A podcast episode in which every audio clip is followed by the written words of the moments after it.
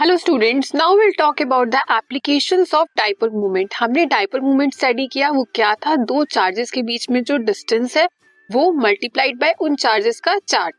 ऐसे तो हमने डाइपोल मोमेंट को कैलकुलेट किया। अब उसकी एप्लीकेशंस कहाँ कहाँ है? अगर आप कुछ कर रहे हो तो उसकी एप्लीकेशंस भी तो होनी चाहिए ना। सो so, हमारी जो डाइपोल मोमेंट है उसकी एप्लीकेशंस कहाँ कहाँ है?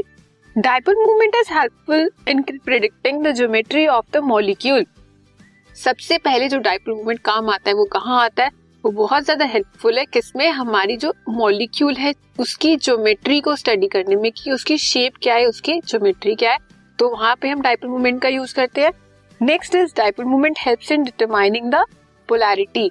इससे हमें पोलैरिटी का भी पता लगता है कि हमारा जो बॉन्ड है या जो हमारे मॉलिक्यूल्स है वो पोलर है या नॉन पोलर है।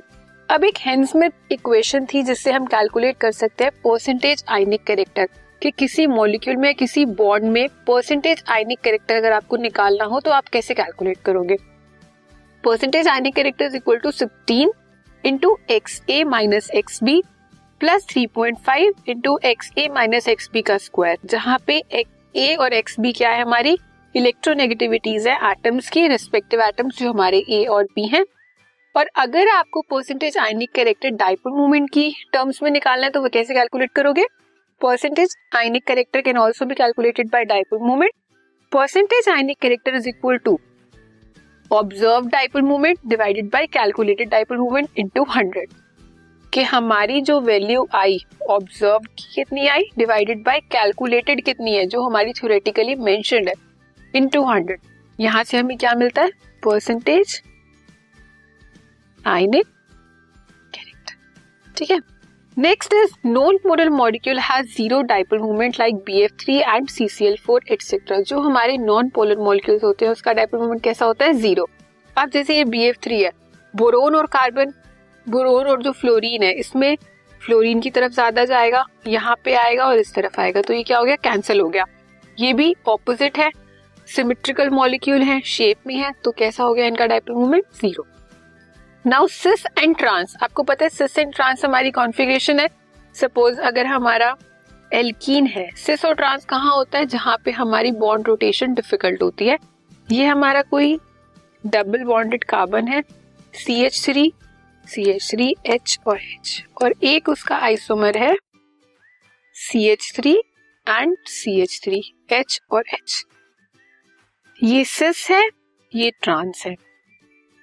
इसमें डाइपोल मोमेंट एडिटिव होगा, इसमें कैसा हो जाएगा? कैंसिल। तो जो हमारा ट्रांस होता है उसमें म्यू की वैल्यू जीरो होती है और सिस में म्यू की वैल्यू जीरो नहीं होती। तो डाइपोल मोमेंट हमें ये भी हेल्प करता है जिसमें हम कैलकुलेट कर सकें कि ये आइसोमर सिस है या ट्रांस है। So cis and trans isomers can be distinguished by dipole moments. Usually cis isomer have higher dipole moment and hence higher polarity. तो आप इस बेसिस पे सिस और ट्रांस आइसोमर को डिस्टिंग्विश भी कर सकते हो। Next is dipole moment is greatest for ortho isomer, zero for para isomer and less than that for that of ortho for meta isomer. हमारे कितने आइसोमर्स होते हैं ऑर्गेनिक में? Ortho, para and meta. अगर हम फिनोल्स की बात करें, ये हमारा OH है, जो यहाँ पे सब्स्टिट्यूटेड होगा वो हमारा ऑर्थो होगा, जो यहाँ पे सब्स्टिट्यूटेड होगा वो हमारा मेटा होगा, और जो यहाँ पे सब्स्टिट्यूटेड होगा वो हमारा पैरा। तो सबसे पहले इन सब में से सबसे ज्यादा किसका होगा डाइपोल मोमेंट? इसका, ऑर्थो का, फिर उसके बाद मेटा का, और पैरा का तो बिल्कुल जीरो। तो पैरा इज इन एंड। यहाँ पे जीरो क्यों? क्योंकि ये पूरा कैंसिल हो जाता है। यहाँ पे पूरा कैंसिल नहीं होता, यहाँ पे एडिटिव होता है। तो हमने देखिए एप्लीकेशंस किसकी? डाइपोल मोमेंट की। फर्स्ट ये हमें मॉलिक्यूल की ज्योमेट्री बताता है, नेक्स्ट ये हमें पोलैरिटी बताता है, इसकी हेल्प से हम परसेंटेज आयनिक कैरेक्टर भी डिटरमाइन कर सकते हैं किसी बॉन्ड में।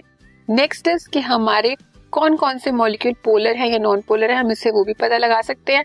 सिस और ट्रांस आइसोमर्स में डिफरेंस देख सकते हैं, ortho, para and meta isomers का भी डिफरेंस हम कैलकुलेट कर सकते हैं किस बेसिस पे? डाइपोल मोमेंट की वैल्यू के बेसिस पे।